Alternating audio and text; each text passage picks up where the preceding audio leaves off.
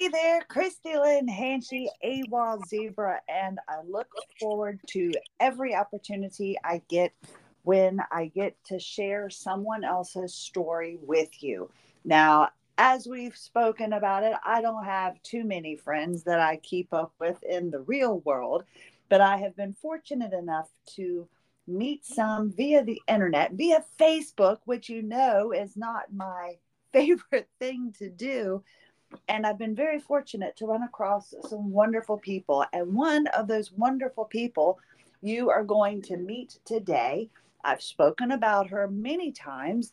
I've referenced her because I consider her the queen of supplements. That's right. Welcome to AWOL Zebra. Allie Gillies, how are you today? I am absolutely fantastic. And it was funny uh, while I was waiting to log on to this, I was going through our messages on Facebook and I, I was able to scroll back only to, to as far as I want to say it was like March of 2023. And I know we met before that, but that's as far oh. as I got back. And uh, it's just crazy. It was in March of 2023 that we decided, oh, we should we should do, you know, an episode together, and it's taken us this long. So thank it, you for having me. No, I am so happy. And you know what? I went back looking too. And if I if we go back and look, we started talking about this in October of last year. I believe it. I believe it. It's been a long time because I know initially you wanted to do it and I and I think maybe even collaborate with someone else or, or do it together and yeah. I was just like I couldn't and then I was just like you do it you'll be amazing and you've been amazing and you've helped so many people so it's just so awesome to uh to finally connect uh in this way when we we talk offline obviously but you know what I mean no that no this is absolutely awesome and what i'm excited about and one of the reasons why it took so long is i my nickname for you is the sergeant when we started knowing each other i kept seeing like sgt and all that. Come to find out you're very active and and we're going to get into that into the theater. That has to do with the theater group that you're involved in but what attracted me to you because I, I believe in I, I don't buy into the exercise programs that people offer and the supplements when people are like, oh, I have this illness and I take these supplements and follow me and I never see them down. And I was watching your comments before I, you know, ever messaged you. And I was like, this woman is quite active, but I've also seen that she's down sometimes. And you amaze me because you're you're able to go on trips and you're able to do things, but it wasn't always like that. Tell us about I mean, what kind of led you down the path to be able to discover that you have this illness. I, I know not all of us get a diagnosis. It's kind of a self-discovery kind of thing. When did it kind of all come together for you? So as far back as I can remember, and I mean like first, second grade, walking to elementary school by yourself, which is what we did back in the day. I lived in a tiny little seaside town in Massachusetts, and I would feel my knees buckle and I would fall and I would dislocate my knees. Well, I didn't know that I was doing that, but I would hurt my knees and my knees would lock up and my ankles would twist and my pinkies would do weird things when I fell and my shoulders would would hurt and I could read a book at night before I went to bed with my feet behind my head as a pillow. And I thought that was such a fun trick. I was super bendy. My mom um, would tell us stories of when she would go skiing because she had these terrible scars on her shoulders. Uh, they sewed her sockets into her shoulder sockets into place because she was had shallow sockets. That was what they told her. Um, I had limited activity as a kid. I had asthma, but I didn't get told I had asthma. Oh no, I had chronic bronchitis, and I was I was chronically ill. Like I missed probably 20 to 30 days, even more, of school every single year until I missed so many days in high school that they made me stay back. And I quit high school and went to the community college because I just couldn't put in a full day of school. And I thought that was normal. You know, like I, I didn't think anything of it. Um, I met my husband. We quickly um, started to have kids, and I would have been 28 maybe at the time. And all three kids came early. And we thought, oh, that's just Allie. That's just what happens. And now i mean you know I, am not officially diagnosed in the sense that it took until my um, my teenager who would have been it would have been 11 at the time when we started seeking a diagnosis for hypermobile ehlers-danlos syndrome and a friend of ours uh, uh, in the next town over from where i grew up had said you know what you got going on to me because at this point i was on gabapentin and had all sorts of neurological issues and and um, we had homeschooled for about six years at this point, and the kids wanted to go back to school because I was so sick I couldn't like leave the house. And the um the the gal messaged me on Facebook, and she's like, you know, I have this thing. I think you have this thing. I think your kid has this thing. Because at this point, we're talking the youngest would have been in um, sixth grade, recently back to public school, like a month before, and was sitting down on the ground, petting the dog, went to get up. You witnessed the hip sort of like fly out of place and, and sort of pop back into the socket, and the kid couldn't walk. Three months later, multiple different, uh, you know, big name hospitals in, in the city of Chicago where we now live um, said it's idiopathic. Some accused the kid of lying. Like it, it, the kid couldn't walk. Like this was not fake. And I have a dramatic child. I get that, but like no. So we went to go see um, Dr. Um, Tinkle out in. Uh, he wasn't in Indiana at the time. I think he had moved to Advocate Hospital in Chicagoland. And um, we went there, and I did not realize he was a geneticist. He's a brilliant man. He's a genetic doctor I thought he was a doctor that diagnosed hypermobile Ehlers-Danlos syndrome, not the guy that sort of like wrote the book on it. And because my kids and my husband at the time had a suspected genetic mutation for something else that causes epilepsy, and I'm pretty uh, aware of that and, and been studying and reading and researching that diagnosis for, for decades. Um, he did he did not like me because he thought I was cocky, and he basically said, "You don't need me I'm the geneticist and I went, oh crap, because I knew geneticists have, you know, they know a lot of things and I probably ticked him off. And he just said, Your kid doesn't have hypermobility. I don't know why their their hip did what it did, but you know, they have bendy knees and bendy elbows, but that's it. I'm not giving you a diagnosis. That was age 11, and we were told that that the youngest had um, growing pains, and that was why they were in so much pain. So we kind of got dismissed, and the pediatrician said, you know, you have growing pains. At the time, I was still having issues because that's why the kids went back to school. I continued on my gabapentin. Um, you know, uh, the youngest was was just sort of stuck when we weren't really sure what was going on. Um, I think I I think I changed the order of things, but basically, long story short is when the kids started um, school, they ended up in a wheelchair, and we didn't know what to do about it. So we went to go see um, our, our chiropractor, which wasn't our chiropractor at the time. I literally got a phone call from a girlfriend who I knew from from an, another place, and she said, "You know what? My husband's a chiropractor. Why don't you just bring you know the kiddo in, and we'll just see." So, long story short, is they manipulated um, Dr. Vijay Patel in Arlington Heights uh, manipulated the the uh, I think the kid was what the youngest would have been like 11 and a half maybe at the time um, manipulated the hip and the kid could walk again. And we were like, what the heck did you do? So he talked to us and he said, you know, I really think you guys are hypermobile and this is something we need to work on because you just strengthen your muscles. And then he found out I was on gabapentin and he's like, lady, yeah, no. Um, so I began seeing him and he's the one that got me off of the medications I was on. So I was on gabapentin, a couple other pain meds, um, no supplements really um, I don't think I took maybe I took like vitamin C on occasion, but I really took nothing daily. Like I did not have like a daily medicine little, you know, thing that I have now. Like now I have like a seven day planner. And um anyway, so it ended up that he looked at my neck and said, I think you have some pinched nerves. He sent me for an MRI. And sure enough, it looked like my um, disc in my, I want to say it was my C3, C4. So the cervical three and four vertebrae were a little bit squished together. And my facet joints and my neck were fused, which I was told at the time was due to my age. Now, at the time, I would have been like, I don't know, 47, maybe 46.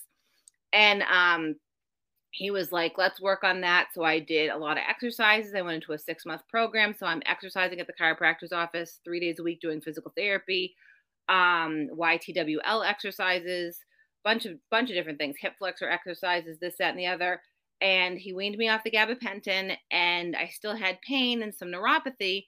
And he said, let's send you to a rheumatologist. I went to a rheumatologist affiliated, I want to say, with Advocate Lutheran General here in Chicago.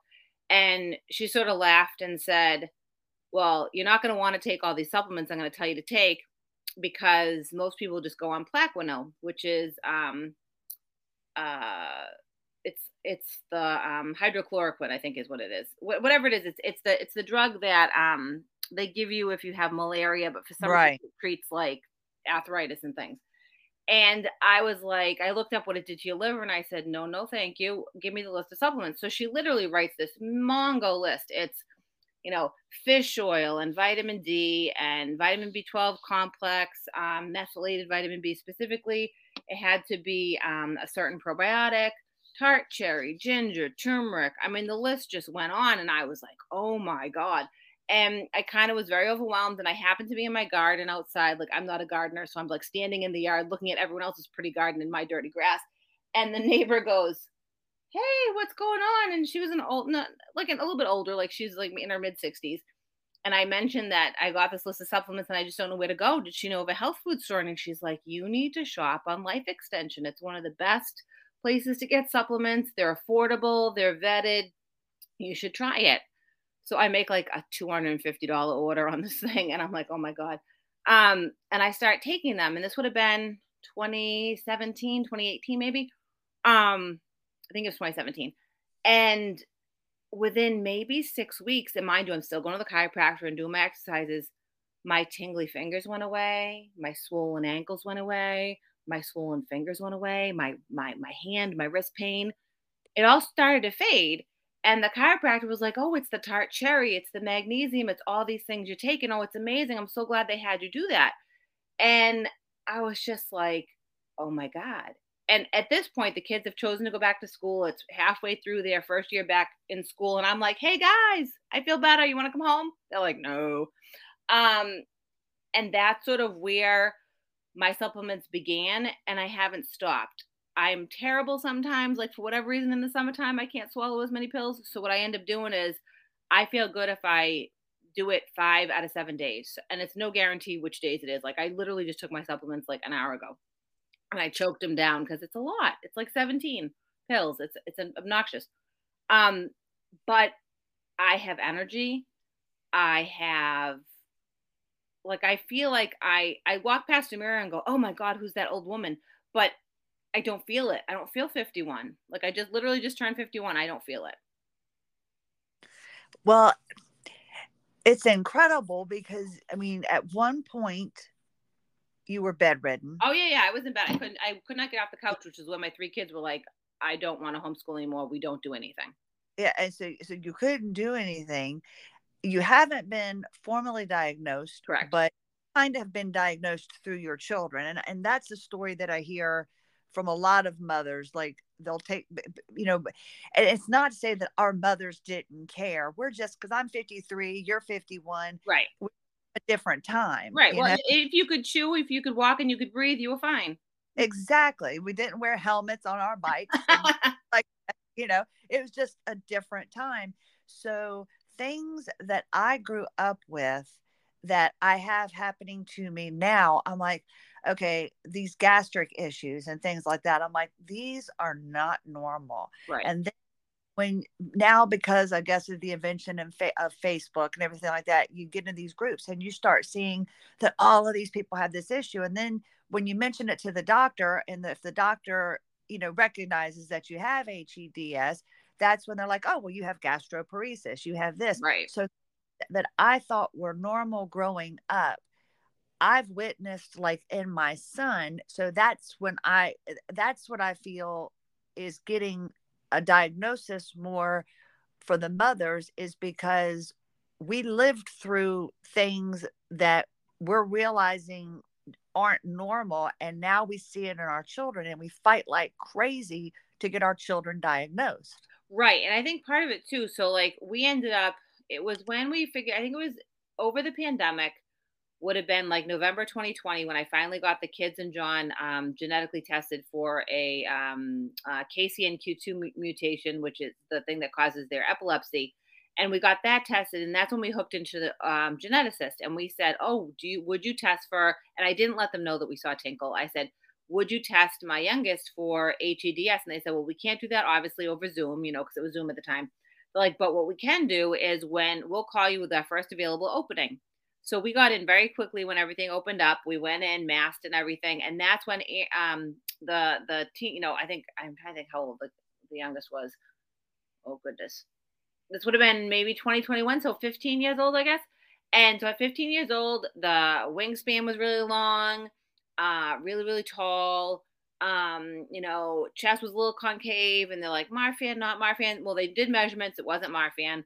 Then they said, okay, do all these things, and then the, the geneticist, um, it was Dr. Carolyn Jones. She was covering for the pediatric geneticist there, and she said, "All right, mom, stand up and do these things." And then it was, you know, can your thumb touch your inside of your arm, and mine, mine do that and then you know I can bend over and I can put my my palms of my hand, my fingers underneath my feet. Um, things you're not supposed to be able to do. And she said, "Oh, mom, you have hypermobile Ehlers-Danlos syndrome, and you gave that to your kid." Now, was that a formal diagnosis? No, but all she did clinically in terms of an exam for the teenager was the same thing. So I feel adequately diagnosed by a geneticist in terms of like I got I sort of like checked the box and like okay, I'm not crazy. The kid has a diagnosis. For me, it's not as important because I am not in a situation where I am a full time employee that requires accommodations. I think a diagnosis, a formal diagnosis, is extremely important if you are, say, in college and you need accommodations for housing or whatever, or you are in a particular type of job and you need accommodations. It really depends on the situation whether a diagnosis is beneficial. A diagnosis is beneficial mentally, I think, for all of us. But right. I think in terms of myself, I didn't need to like have it in my medical chart. Like people write it down like suspected because I nobody there's no doctor that's officially diagnosed me, but it, it, it's good enough. Um, you know, based on my kid, clearly we are twins, so it has to be. no, I no, you're that's you're exactly right, and and it's always my my philosophy is uh, you know i i've been doing all this so that my son doesn't have to suffer right. the way I had to suffer. So I do feel that when it comes to our children, you know, I'm a big, you know, don't do it to my child. Do whatever you want to me, but not right, to my child. Right. So we fight like crazy for them. But you, when you when you got the the the the idea that finally it's not in your head, right. you know what's happening because what you suffer through, you know how to help your children. And the fact that what I find so fascinating is that you did work yourself up off the couch. You did yeah. yourself out of bed. I mean, you still have some down days and and I, I was mentioning you one episode because I'm just bound and determined to fight this fatigue. I'm just right. bound determined. Uh, like I don't understand why I only have so much time in a day. Right. And you were telling me how you had to do it like in five minute increments per week.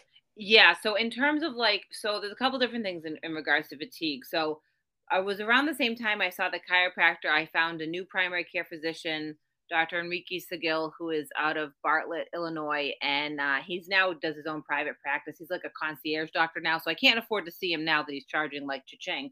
But at the time, he was a regular MD, you know, through like Advocate Lutheran General. And anyway, I he, he happened to be my new primary. I picked him off the book, you know, and I went and I saw him, and we had like an hour and a half visit. It was insane and he went through my lifestyle and everything else and i had like heavy periods and i was really tired and he felt my throat and so he sent me for a thyroid scan. I had two nodules on my thyroid. He sent me for an um uh what is it what do call it? Vaginal ultrasound and found a, a pretty decent size like uh larger than a golf ball sized um ovarian cyst. And he said to me okay it's going to be like two or three months to get into the surgeon. You'll probably need to have that removed but meanwhile, I want you to try sea iodine. He said, because sea iodine will treat, um, he goes, what he felt based on my blood work was a mild case of um, low, low thyroid, hypothyroid. And so the slow, so that's slow thyroid. And then he felt like in his country, he was Japanese. He said, um, you know, a lot of people in Japan do not have cysts or cystic ovaries or and these these other issues because they eat a high iodine diet and unless you want to like live on seaweed i suggest you supplement. So that was the first supplement i actually ever took because uh, i saw him before i saw the the uh, rheumatologist and i started on sea iodine and i swear to goodness and i am a person who used to before having children did not require coffee never had coffee in my life till my second kid and i would go i would wake up and go boing and I had stopped doing that. So I started taking the sea iodine, and the first few weeks, it, it, he warned me it would disrupt my sleep, and it did. I had insomnia. I was not happy about that. But once my body got used to it, and I've been taking sea iodine now since 2016, It is the most brilliant thing in the world. A, it dissolved my cyst. B, my thyroid nodules went away. C, I have energy every single freaking day I take it. And I'm down to, I used to do three to four cups of coffee a day. I now do one in the morning. If I have a second one, it's very weak or it's like ice cream, you know, coffee ice cream flavored just because it tastes good. Um, but like I don't require caffeination. I am energized. I feel better. My skin is better. I don't know if that has anything to do with it, but whatever. Um, but sea iodine was was the first supplement I took, and I have found that going through peri- perimenopause and menopause and all the fun things that that you have go on, that that and I take rhubarb for the hot flashes. It's like um like a it's not a it's it's a you know how like they give you hormone replacement therapy. I don't do that, but it's a safe plant based uh, supplement. It's not estrogen. It's not um soy based either. It's it's rhubarb extract. I have no idea why it works, but I do not have hot flashes anymore. But like I kind of for me it, it's tricky because there's been so many things that have gone on in our lives. I mean, we've been a medical crisis family since the kids were freaking born with the seizure stuff and John having seizures and you know, he had brain surgery. I didn't have time to be down after the period of time I was down. Like they were testing me for MS. I had spinal taps. I had a ridiculous amount of tests where no one really tested for what was going on with me for sure. Like no one said, "Oh, you could have HEDS." No, they said, "Oh, you might have MS. Oh, you might have this." I have an arachnoid cyst in my head. Could that be part of the situation? Probably. Um, but the way I the way I operate now is I, so I should I should preface this with because people listening to this, if they actually know me, would be like, "Oh my god, this is the most negative person I've ever met." Prior to like three years ago, I used to be complainer. I used to be negative. I used to be, um, "Oh, woe is me. The world has happened to me, and why is it? It's not fair." Well, I changed my perspective. I don't know if it's when John had brain surgery or not because I almost lost my husband, but I wake up every day now and I say, today's going to be a great day. I'm going to accomplish great things. Now, one day it could be a long walk and I water the garden. One day could be, you know, I don't know, I bake a cake, whatever.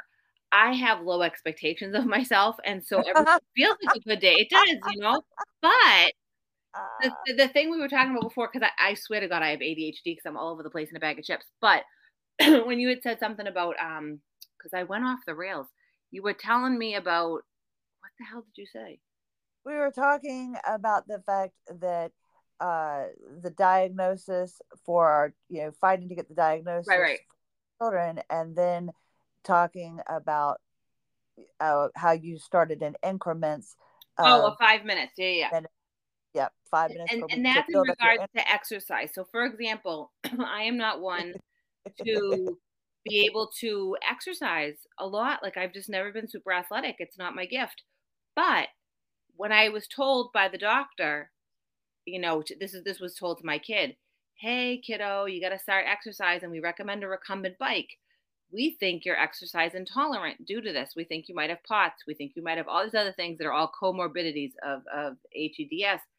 And the doctor said, and the kid's like, I can't exercise. And the doctor's like, Well, you're going to laugh at me, but I want you to do, you know, two minutes on the bike and build yourself up to five minutes. And then after you do five minutes for a week, I want you the next week to do 10 minutes. It's going to take you many weeks till you can get up to riding your bike for 35 minutes a day or 30 minutes a day or whatever it was. And I thought to myself, oh, that explains my entire life because when I started walking, I did a loop around the block, and my block is literally a 0.25 of a mile. One one loop around, I was exhausted. Two loops around, like two weeks in. Three weeks in, I did three loops around. I finally did four because it was exactly a mile. And then I went, okay, now I know I can make it a mile, which meant I could walk down to the reservoir, around it, and back my house, which was like 1.25 miles.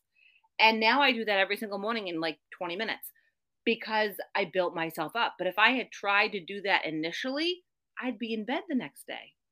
Like, like it's not, I don't tolerate exercise like normal people. Like I can't just be like, oh, let's start a thing. I, there's a place I don't even know what it's called, but it's a place where like you do like little rotations where it's like five minutes on each machine. And you get this oh yeah workout. Yeah. And so there's a place in Palatine and um where I live, and it was like some free thing and to try, and then you would sign up. Well, I did it once. I was in bed for, for almost a week, like I had broke something.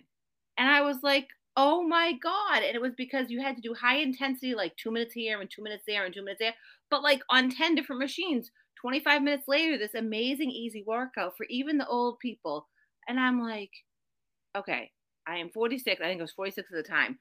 And I broke myself doing stupid things. It was like two minutes on the bike and two minutes lifting weights. It was not, each thing individually was not difficult, but put them all together and I was like incapacitated, which reminded me back in high school when I tried to run track. Oh, that was cute.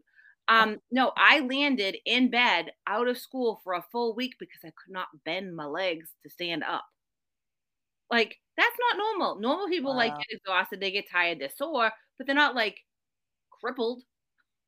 See, that's just it's it's it's so interesting to hear your story because you know, I truthfully now I did a lot of things. I twirled a baton, I twirled fire, I was in parades, I couldn't do gymnastics, I couldn't do parallel bars because I was so tall that they couldn't separate them far enough to, to do them. And I had no coordination, but I never had the stories that you are telling and other individuals where I mean I had like the heavy periods. I was told I couldn't have children, you know, tilted uterus, all these little things and and gastric issues, but that was all just attributed to my father having IBS. So that's how they just dismissed everything. But you tell the tale of that I hear from so many people about having problems with this all your life. I never had i mean i was klutzy. I never really had anything that set me back until after my pregnancy. Right. and if i had given vaginal birth i think i probably wouldn't have gotten off the table. I was very lucky that i had an emergency c-section right. because it probably would have just tore me apart. But you went through life having these problems with track. I mean since since you know with your fingers and everything since you were a kindergartner and right. then go on to have three children and i mean i'm just shocked at how differently this illness affects us all. Well and i think part of it so like for example after the fact hindsight's 2020 i had three kids all kid all three of them were early 37 weeks 36 weeks or 30 no 37 35 37 that's how it went but like it wasn't too early. Good measurement. About. That would be good body measurements. right, no, exactly. And, and like they, it just, it just didn't, didn't make it makes sense now, but it didn't occur to me at the time. Right, right. Different things that I had, like you know, after having three kids, I I had a little bit of urinary incontinence, and I was like, that's weird, or like leaking, I would guess you'd call it.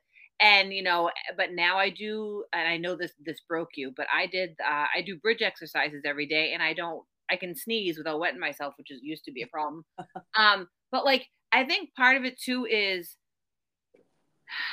they haven't figured out the gene, right? So let's let's imagine, if you will, that science catches up with us in 20 years and they say, Oh my gosh, Christie, the gene is blah blah blah. And it's like if it has an X in it, it's your kind of HEDS, and if it has a Y in it, it's my kind. Like I really think they're gonna figure out that there's a var- variety of HEDS genes and that you have to have say say there was five just to be you know it's kind of like talking numbers but let's pretend there was five genes and if you have all five it's the most severe case and if you have one you're really bendy and maybe you have a couple comorbidities. I don't know how they're going to figure it out but like the science at some point is going to say if you have x y and z your outcome is this and your outcome is that. Because some people will get upset with me, and I had some lady yell at me on one of the, the Facebook pages, which I respect because I didn't really think about how I said it. Okay. I was saying like, you have an opportunity, like you can get better, things get better, and she got all mad. And she's like, don't you can't tell people things gonna get better because things got worse for me, and I appreciate that because in your case, you lived a, a essential normal life until you couldn't anymore, and I lived a oh I can't do these things my whole life, so like me being not athletic was just I'm a klutz. Me not being able to do certain things was just, oh, my hands hurt, so I can't do that for as long. I always had an excuse or a reason that I could rationalize with myself why I couldn't do something. Where you were very, very active and did all these things, and then you gave birth and then you couldn't, and you were bedridden, and all the horrible things happened to you. And for me, I feel like I've lived like a horrible happening the whole time, but like I didn't know it was horrible because it was always the way it was. You know what I mean? So I haven't lost as much because I never had it in the first place.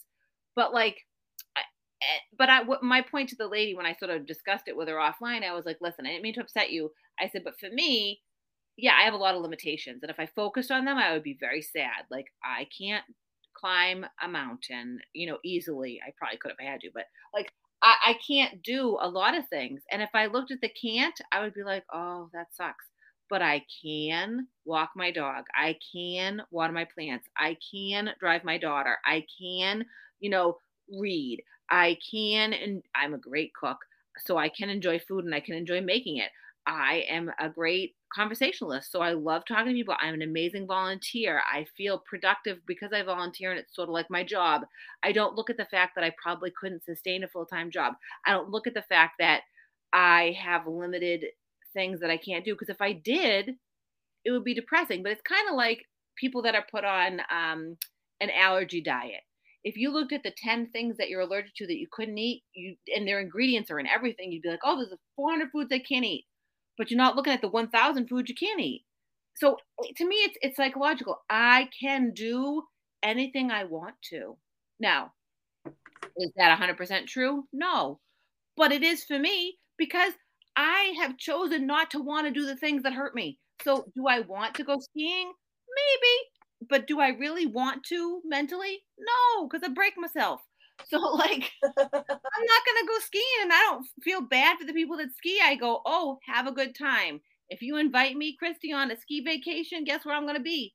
A little cute little bunny in the thing, and I won't even be cute because I don't know how to be cute. But like I would eat, drink hot cocoa and be fine with that, and probably can't even drink hot cocoa because I'm lactose intolerant. But you know what I mean? I was just getting ready to say you probably would have a, a, a, a tolerance issue with that.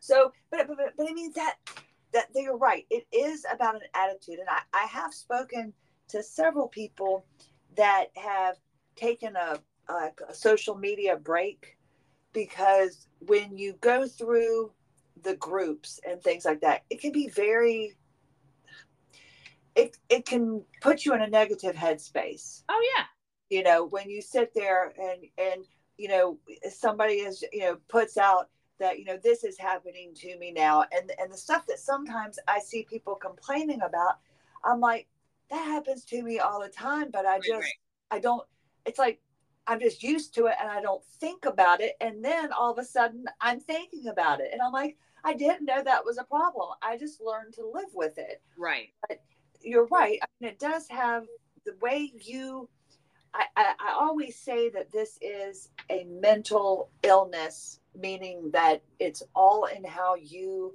encompass it and then take take in how it affects you. Well, if, I mean, it, you know, the, the way that I was told, just in terms of so so this isn't to do with my situation, but like uh, just in terms of if you talk to a physician, a pain doctor, a pain medicine doctor, because we were at the Shirley Ryan Pain Ability Lab for, for the 15 year old and you know chronic pain all these complaints the kid wanted drugs the doctor was like if i put you on drugs you'll end up on hard drugs you'll end up in like you know a delinquent basically. And i was annoyed because i thought the kid deserved some some medication. But the doctor said i want you to try for two weeks to do these psychological techniques. I'm going to teach you to reduce your pain. Now the kid's pain went from a 10 down to a 6 that's pretty good then wow. we saw a neurologist because they did know that with the with the uh, genetic mutation we have, that could have affected their pain channels, which was out of the purview of, of the the pain management clinic. They didn't know anything about that. They're like, "We're so sorry, but you got to wait to see the neurologist because we really can't prescribe you anything." The neurologist said, "Hey, kid, I think you're not sleeping very well, and I think you need to go on Klonopin, which will help with your uh, misfiring of your K and M channels, which was the genetic thing, and maybe your pain will reduce." The kid's pain went from a six to a three a three was tolerable for my kid. And the kid's like, that sounds great. I'm doing fantastic. Now, fast forward a couple years, and we're actually going in October to get a sleep study to determine is Klonopin the best medication for the sleep issue, aka the pain issue as well? And is there anything else going on? And is there seizure activity causing the pain? And if there is, then there's probably a better drug we can put the kid on. But the point of the matter is, is that there are psychological techniques that the kid learned, that I learned, meditation, uh, a clean sleep routine, that on its own dropped four points of pain. Now, for people that have chronic pain or a five or a six, if they could drop four points of pain down to a two or a three, that might be a tolerable lifestyle for them too. So I do feel like psychologically, mentally, if we look at it and say, okay, I'm going to try all the things, the meditation and maybe take a class or yoga or whatever. And I don't mean like doing like hard physical yoga. I mean like very modified, stretches you can, do not hurt yourself. Um, but more the mental part of yoga where at the end, like you lay in the I can't even know that it's like Sravasana or something, and you lay down flat like you're kind of like dead in a coffin, and you breathe, and and it's amazingly relaxing. Like you sink into the into the floor, and it's incredible. That breathing technique can can reduce pain. It's scientifically proven to do so. So it's kind of like if you take those scientifically proven pain reduction techniques that are non-medications, combine them with medications because I'm not suggesting people don't take medicine if they're in pain. I, I value that, but I also know that the body, the way that the drugs are made, they're made for you to need more of them. And at a certain point, they just don't work. So I mean, even with me and gabapentin, I was I was a walking zombie, but I wasn't in pain until I was still in pain and still a zombie. Like it wasn't super helpful. Um, but you know, I don't know. The way I just try to live my life in a way that's positive and and happy and I make people laugh. And if I'm in a really bad mood, I'll be the funniest. So that's how people can know if I'm in a bad mood. And if I'm depressed, I am silent, which my husband will be like, oh God, what's wrong with her? That's um, well, but no, no, I do. I, I like the way that that you look at things, and I know that it has a lot to do with how you feel. I, I know that you know if if you're in the mindset like I'm never going to get better, I'm never going to get better, then you probably are never going to get better. Yeah. You don't see any positivity, but what was it? Because like for me i like I, am sitting there like i know you get up every morning and you do your exercises and and you do the ytls and all that and then you do the bridges that kill me. Right. Which, which is another thing that i'm like I, how can you do that?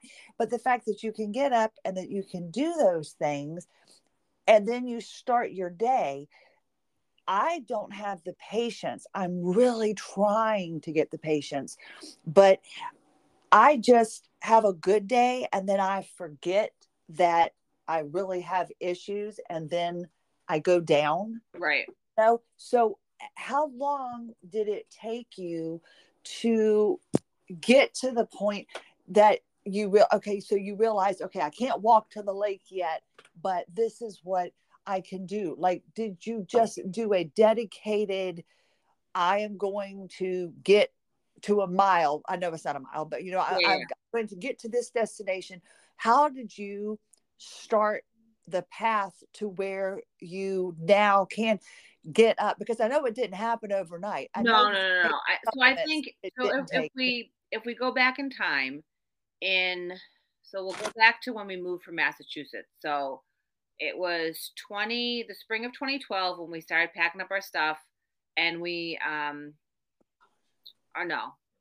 I guess it was i guess no it was it was the spring of 2013 so we knew we were moving in 2012 but it took us a, a year to do it. So anyway so we moved in the we moved here in september 29th of 2013 but it would have been like august of 2013 that i started to have an incredible um situation gi wise. I had uh, yeast overgrowth, and the doctor, uh, my, my primary care in Massachusetts, sent me to Illinois with like a ridiculous amount of medication for it and said, you know, I know you can't get into a new primary doctor for several months, so take this and good luck to you. And I had um, chronic, I'm going to say this wrong, it's pruritus. So it's like chronic hives, basically, chronic itchiness. And I had this wave like itch that went from the top of my scalp down my arms onto my trunk sometimes my skin was had a texture to it that was really itchy other times. It wasn't whether it's mcas or not i don't know. I've asked to be tested. The allergist said no so i have no words for that. But meanwhile i had this chronic chronic itch to the point where like i really wanted to cut my skin off. It was really bad. So that was 2013 at the time i eliminated all foods. I did an elimination diet and i really could only tolerate no joke spinach plain pasta and um chicken. And most of the time, I honestly just had like chicken, spinach, and romaine salads. Like it was very basic. Maybe a little dressing, maybe not, but like I didn't eat hardly anything. and I got down to my lowest I've ever been in my entire life. Like I don't think I weighed myself till I was a teenager, aside from the doctor's office. So I was like 145 in ninth grade and five foot six. Um, and I'd never got any taller. So five foot six, and I'm like 131 pounds in 2013, probably like November of 2013, living in Illinois, awful GI issues, terrible skin issues. And that was when the journey to figure out what was wrong with me started. And and the the chronic pruritus the chronic itch was actually caused by the the c3 c4 nerve issue in my neck which we didn't find until 2017 so if you can imagine i had four years of chronic itch four years of homeschooling my kids and i would just like do it on antihistamines and coffee. So i was like you know it was like uppers and downers essentially. Um, and i would walk with john we had our dog tyke at the time and he and i would walk a good couple miles every morning. That's when I, walking wasn't a big deal for me. I could wake up. I didn't have much joint pain. I was uber flexible, but this itch was the primary thing. And I pretty much went for a walk with him, took the kids here and there and everywhere for homeschooling. Um, because we, we didn't do like um we did like a lot of like uh what do you call it? Like living learning through living so we we did um, museums and activities and and we, we went places pretty much every day sometimes far sometimes near there was not a ton of walking, mostly driving. When I would get out of the car, my hips would hurt. So like that was like a noticeable thing I noticed. But it wasn't until when I I think my journey started to like get better slowly but surely was when they thought I had MS and I had the um, spinal tap. And literally, when I was crippled to the point where I could not raise my head because the spinal tap, because I have EDS, which now I know why, um, my um, the, the the spinal tap leaked, and so I had uh, that spinal headache, and they didn't believe me. So it took a week to go in to book a blood patch for them to fix it. That was awful. Um, so I had to go into the OR. They had to patch up the leak and go, "Oh my God, your CSF fluid is leaking into your body." Well, no kidding. Um, and so they fixed that. And around that time was when they I went for a second opinion with a neurologist, and he was like, "Oh." Going through the chart, oh wow, that arachnoid cyst, that's pretty big. And I was like, what? I had been to a neurologist nine months before that. No one told me I had a freaking arachnoid cyst in my head. I have a, a fluid filled or air filled. So I call myself an airhead occasionally. Um, air filled cyst in my freaking had. It's the size of a toddler football. Like it's not small. Like it's huge. Um, in the middle of my freaking head, and all those things. And I was like, what? And I said to myself, okay, this isn't working anymore. I was devastated by the fact my kids went back to school and we didn't homeschool for any reason aside from the fact that my kid had a, a, mold allergy when we lived in Massachusetts. So I'm not one of these fruity people that's like, you know, I didn't do it for any reason that wasn't just like necessity. Well, I enjoyed having them home, so I was bummed out. And I felt like a failure. And my kids were back in school. So this would have been 2017, around the same time that the youngest uh, dislocated their hip and we began the official journey of trying to figure out what the hell's wrong with them and then subsequently me, I said to myself, I can't live like this anymore. I can't live like I am a zombie because at this point I was put on gabapentin. And I just was like, I can't. And once I saw the chiropractor, I think that was when he showed me for the first time, and I really think it was him. He showed me for the first time that I could exercise, but not a lot.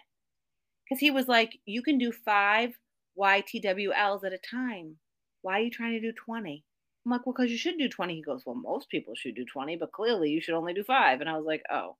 And then I would be like, I think I'm to walk more. And he's like, um, you come in here three days a week and I'm having you work out for 20 minutes each time. Uh, no, you don't need to walk more. And I was like, but don't I? He's like, no. Because anytime I did more than I was supposed to at home, he would notice and be like, uh, you hurt this, you tore this. Like, what are you doing? And he told me to listen to my body and to accept what I can do and stop freaking comparing myself to other people. And once I did that, I stopped looking at every doctor in the world for an answer.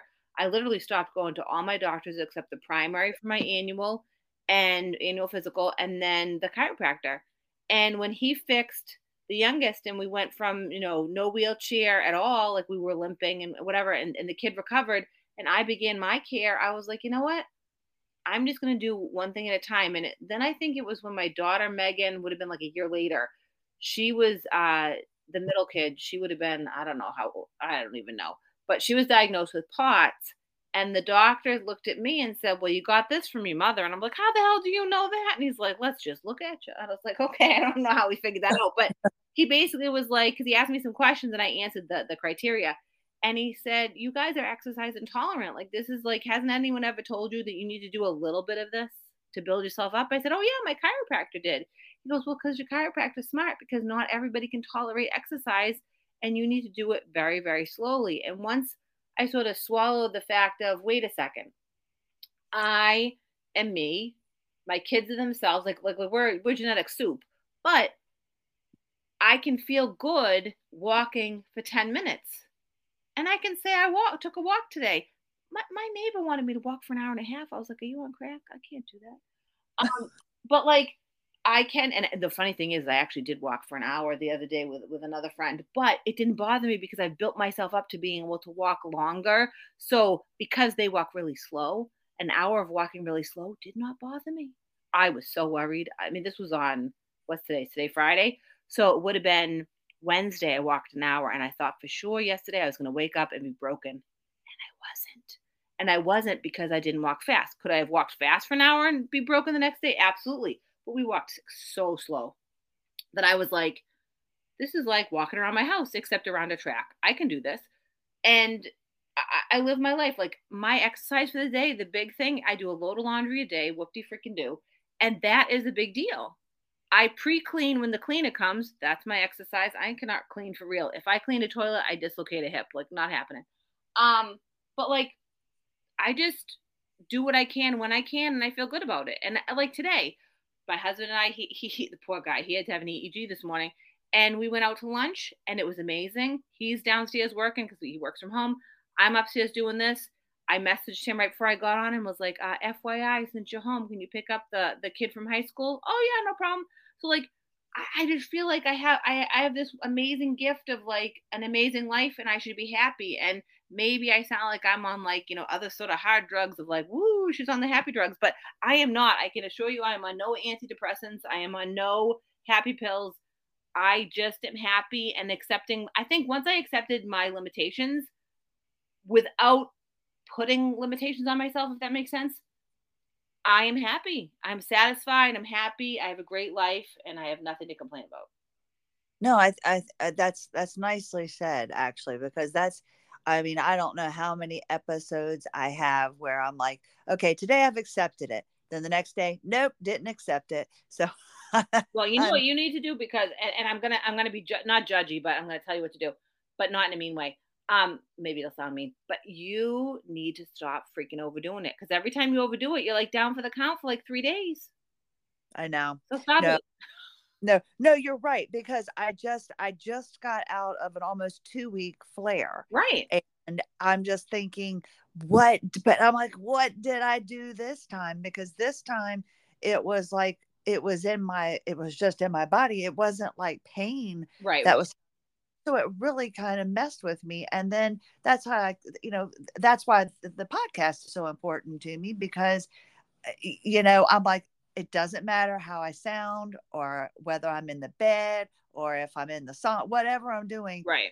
I, I at least have to do it. So I feel like I meet an obligation by by doing that. And then when I get an opportunity to share, that's it. But that can sometimes be all I can do. And right. I'm trying to learn uh, like I'm thinking, okay, well, if I spend an hour, you know, interviewing somebody, I'm like, I'm afraid somebody's judging me thinking, well, you know, you could have maybe been doing a load of laundry or you could have done this. But actually, I was doing things. I was able to fold laundry, you know, when I chatted, you know, I was able to to, to multitask a little bit, sure. but my abilities to do a bunch of things aren't there anymore. And uh, like you said, what you've done, I like, I think several people with this illness, I, I, I don't think I'm like the only one have not quite accepted because it's I, I, mean i admire where you are and how you've done it. That's why i wanted you to to to come on because you have a great attitude about it. You don't feel sorry for yourself. The fact that you're like i can't clean the toilet but i can pre-clean for the cleaner and you know i can't do this but but you're doing so much and and i mean you chaperoned a trip i mean you you you have a great attitude and you're doing things and I could sit there and be all upset because I can't do it, or I can be proud and be like, okay, I need to know what you're taking or what you're doing. Well, so and I, it's funny that I- you mentioned the trip because the thing about the New York City trip was if I looked at everything I do on a normal basis for these three helpless children, which are ridiculous teenagers, and my husband, I actually, the only thing I did there that was difficult, and it was hard, was about 14 to 18,000 steps a day. Aside from that, I didn't have to take care of anyone but my damn self. I literally got to eat by myself, feed myself, order food. So I was did not have to cook. I did Ah, no laundry. I didn't have to make my bed. I only had to shower and walk the city of New York and shop and putz. Putzing is my favorite thing in the world. Someday we will do it together. And what I call putzing is when you just find a place wherever you are and you explore little tiny rinky dink stores. Do you have to buy anything? No, I just enjoy it. So I call it putzing and I got to putz. I got to wake up at five in the morning and no one got bitched and complained about it. I got to walk around Times Square at five thirty in the morning because I was not required to be back at the hotel till eight a.m. because the other adults were like, "Hell no, I'm not leaving the hotel." So all we needed uh, by the code of the district was three adults in the hotel. So I was like, "See ya," and I went for a walk at five in the morning and I was happy. And I did that, but I literally did less work aside from the walking, and I normally do about seventy five hundred steps a day, so that's not super exciting. Um, so I did double, but all I did was walk and talk to teenagers. So I can talk without any issue at all, and I can walk essentially. So the trip might sound like I did a lot, but I literally just like wheeled my suitcase in, walked around Times Square for five days, and or not even, I think we were there four, and then flew home and collapsed in a heap for four days where I did nothing again. So I was exciting that I went on a trip, but it was honestly less work than being here. That makes sense. That that does because I, you know, I think about it. If if you're making lunch for everybody, you're getting everybody up. You're you're being a taxi Oh, they live in a freaking five star hotel here. They get breakfast, lunch, and dinner handmade, and it's not because I have to and they demand it. It's just what I do. And I swear to goodness, if I didn't do that, I wouldn't be as tired. No, uh, that that does that that does make a difference. I mean, I I've been very fortunate. It's you know, Wyland started back to school this week, and I have had days where I mean, I don't. I feel like if my husband wasn't here, I just mentally feel like I know I would have.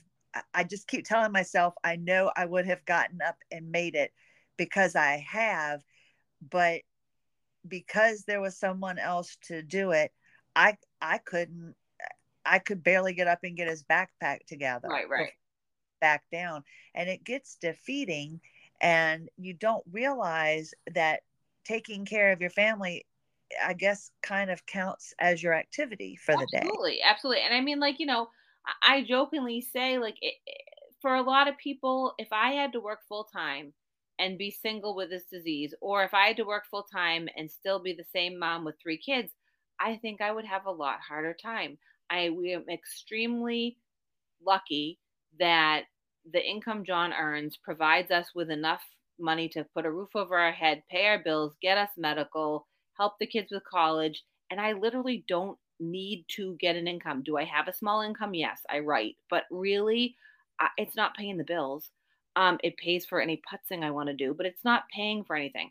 And if it wasn't for that, I would be screwed because I would end up probably not necessarily on disability, but I sure as heck would not have the energy. I'd be working at Walgreens or wherever. I mean, you know, I have a degree, but it wouldn't it wouldn't matter much. I'd work as an administrative assistant, something that wouldn't get me more than you know general generalized income, and I would be probably really complaining and really tired probably all of the time because I wouldn't have the luxury of saying to myself, "Oh, go write for an hour, go get yourself a coffee, go sit out in the yard while you while you sit on a chair and water your plants, and then go walk the dog." Like I do leisure activities. I am living the life of a retired senior citizen for Christ's sakes. And but yet, you know, it appears that I do all these things. Do I volunteer? Yes. Was I at a, a fair last night for four hours standing up the entire time talking to people? Yes. But I was in heaven because I love talking to people. So like, I don't know. I feel like we're all we're all given a, a deck of cards, right? And, and it's how we play them. And my deck of cards includes a life of of essentially, you know, very privileged ability not to have to, you know, do too much.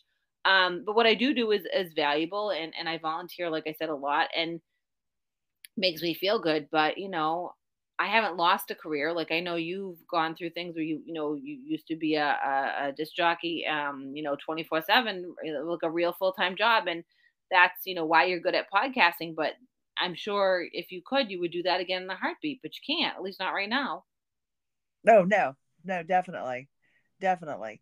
I mean, that, that, that's something. And, and, and I think that, that too, I guess weighs differently on people but i do think that you you have a great attitude and i always you know i always say water seeks its own level so i like to surround myself with people that i know you know legitimately were down that i know were down and that still have setbacks to this day oh yeah are able to go to work or able to take care of their family because I just keep hoping that it's going to wear off on me. and and I'll I'll magically just but because it's like when you introduce the I, I call them the the Y the YTWLs, right? Yeah, yeah. Yeah, when you introduce introduce those to me, I'm like, okay, I can start doing that. And then when I did the pelvic bridges and it set me back, that right. took down and I'm like, okay, I've got to set my plan and I've got to get up every morning and start doing for my body and doing the exercises like you do. So that's why I feel it's good to share our stories sure. because somebody is going to get something from what you said, whether it's, oh my gosh, she took the the the iodine and, and it did this, or you know, just anything I think helps individuals. And then you also, uh, by sharing, you're letting people know that you don't have to do everything to be happy. Right. I mean, if you need to get, I know we only have a couple minutes left, but if you you only need to get, you know, like if your if your object if your objective is to have a clean house and food on the table, it doesn't matter how that occurs. If you need a house cleaner, then get one.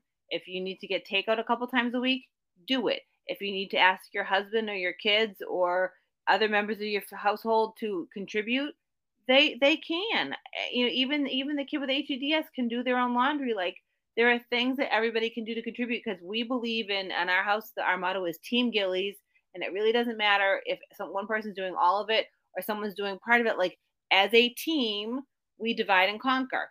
In our team, John brings home the income. I spend it and I and, and, I pay for the house cleaner and the different things that help us, but I cook most of the food from scratch at home because that saves us a lot of money and that's how we afford the house cleaner, et cetera, et cetera. And all these things, you know, and the kids do their part. And as a team, we make it work. But like there are times when I'm not doing so great. Like I wake up every morning and my hips are like 90 freaking years old and the bottom of my feet hurt and sometimes I don't want to get out of bed, but I get out of bed and sometimes I can't do the exercises and I just like make it downstairs. And then once I go around the block to just warm up and then come back in, my feet start feeling better, my hips start feeling better. Then I do a couple hip flexors, exercises, and I go, okay, you got this. Next thing you know, I'm making breakfast, driving people, and I, you know, two hours later, I'm finally home from dropping Megan off to college and and because the local community college and the other kid off to school, and I'm like, okay, I'm good. And then I sit down for like an hour and a half, and then I get up and do something else. But like I'm not constantly going because I can't. I, I, I guess I have I have built in probably even subconsciously rest periods in, into my day. But the coolest thing about you is we could talk for hours, and I know we'll do this again because it's fun. But like I think we have to just sort of like share our stories and sh- share your story and you're sharing other people's stories to let people know that one you're not alone Two, the way you live your life, what's best for you isn't necessarily best for everybody else. So do like it's kind of like listen to the story and it's a cafeteria. Take what you want, leave the rest. No judgment. You know, no one's going to judge what people choose to do. And try to be positive. Like that's my message. Like be positive, be grateful for what you can do.